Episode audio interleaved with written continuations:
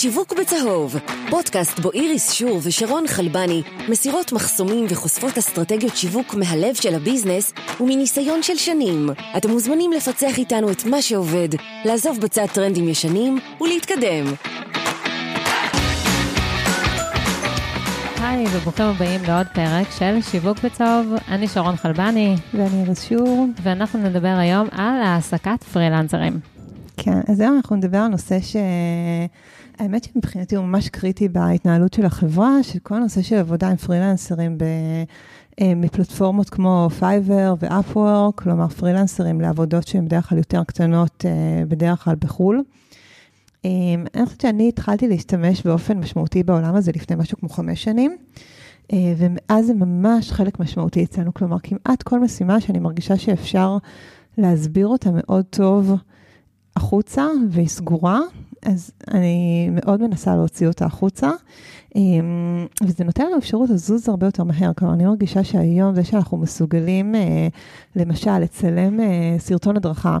שמי שמצטלם הוא בארצות הברית ומצלם את עצמו על גרינסקרין, מעביר את זה למישהי בפולין, שהיא עושה לנו את כל העריכות. יש לנו עוד מישהי אחרת אה, בהולנד, לדעתי, שהיא מוסיפה את ה subtitles ומוסיפה את כל הכתוביות.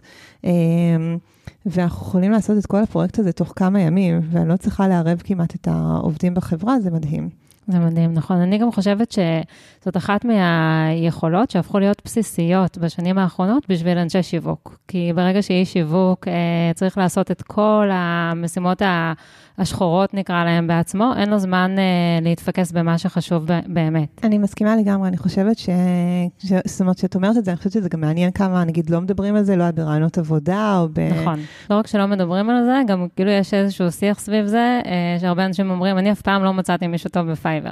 כן, כאילו... ש... שזה מבחינתי גם תעודת עניות, כי זה כמו mm-hmm. להגיד, אני אף פעם לא הצלחתי לעשות קמפיין מוצלח, הבעיה היא אצלך, לא בפייסבוק נגיד. אמ, עכשיו...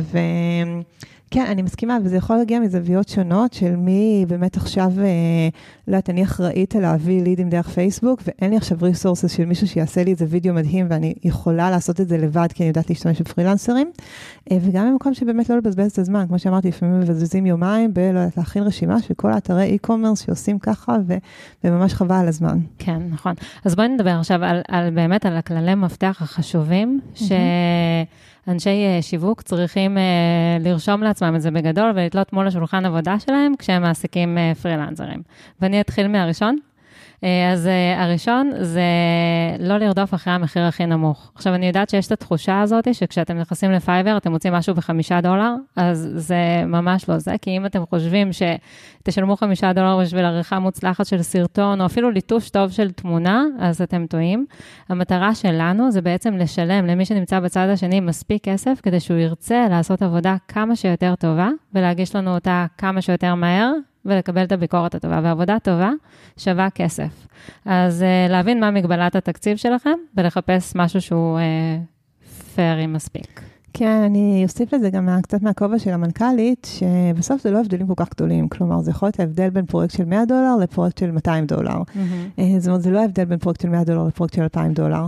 והרבה פעמים אה, למצוא מישהו שעובד ב-5 דולר לשעה, וצריך להסביר לו את אותו דבר 20 פעם, וזה לא מוכן בזמן, זה, זה פשוט לא שווה, זה מבחינת העלות של, ה, של הזמן של העובדים בארץ. נכון.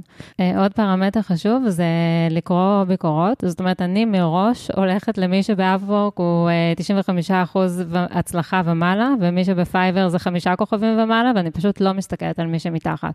ובאמת, זאת אומרת, זה, זה הכל תלוי כמה הזמן שלכם יקר. כי ברגע שאתם מסננים אותם בצורה כזאת, הסיכוי שלכם ליפול על מישהו טוב ואיכותי, שיש איתו שיח אמיתי, הוא פשוט גבוה יותר.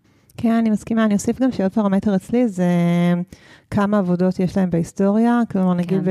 אני עובדת יותר ב Upwork מאשר ב Fiverr, ואני לא אעבוד, נגיד, עם מישהו שירוויח פחות מ-10,000 דולר, mm-hmm. כי... כי קשה להעריך את ה-reviews הזה, ו... וכי הם פחות יודעים איך לעבוד. נכון. זהו, עוד, אה, עוד טיפ זה לעשות מבחן בתשלום. Mm-hmm. אה, כלומר, אני חושבת שבסוף, אה, בטח בפרויקט קטן של 100 דולר, 200 דולר, זה מאוד קשה אה, עכשיו לבקש, אה, לבקש שלא אה, יענו על יותר מדי שאלות, שיכינו יותר מדי דברים, אה, והרבה פעמים מאוד קל להגיד, טוב, עכשיו אנחנו שמים לו עד 30 דולר, 50 דולר, זה יכול להיות פשוט מיילסטון מתוך הפרויקט המלא, כלומר, אם עכשיו יש לי נגיד עריכת וידאו, אז בוא תעשה עריכה של, העשר שניות הראשונות. זה גם עוזר להבין איך מתקשרים הפרילנסר הזה, וכמה הוא, הוא, היא מבינים עניין, וגם לראות את התוצאות ואת המהירות.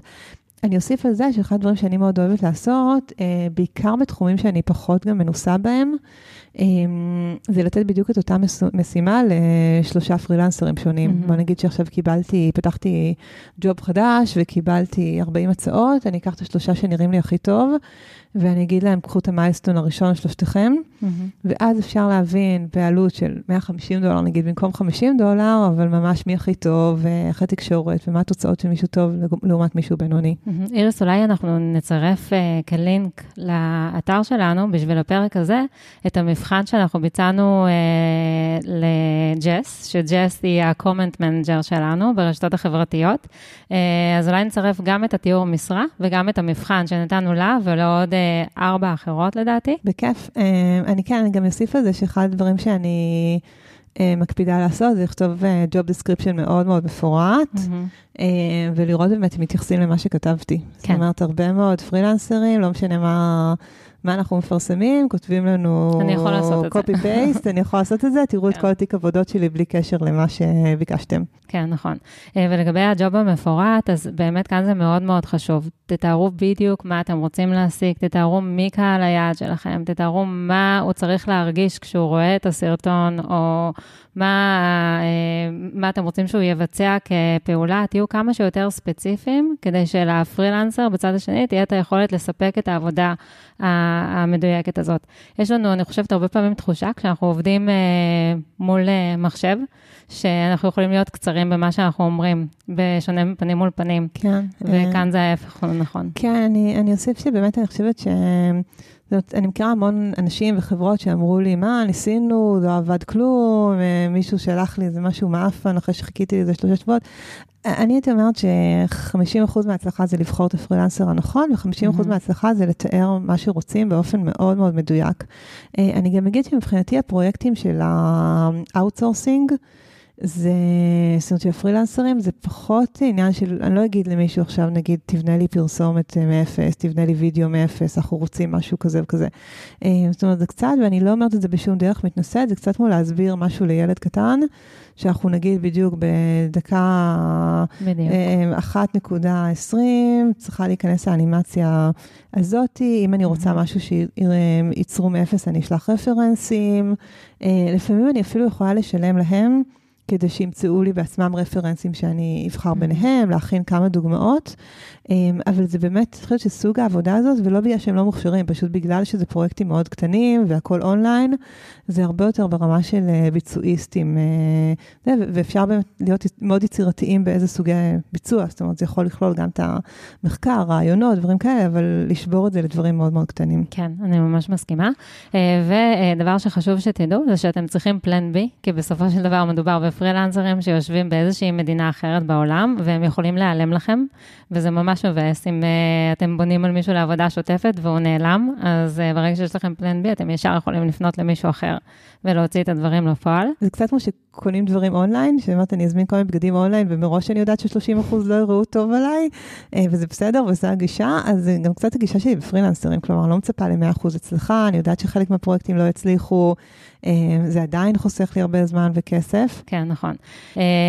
ואיריס, אנחנו נעבור עכשיו למתי לא להעסיק פרילנסרים. אז מתי בשום פנים ואופן את לא מעסיקה פרילנסרים? לגבי מתי לא לעבוד עם פרילנסרים, אני חושבת שזה באמת קשור למה שאמרתי קודם, שמאוד uh, קשה משהו שהוא באמת פרויקט שלם ובלי הדרכה.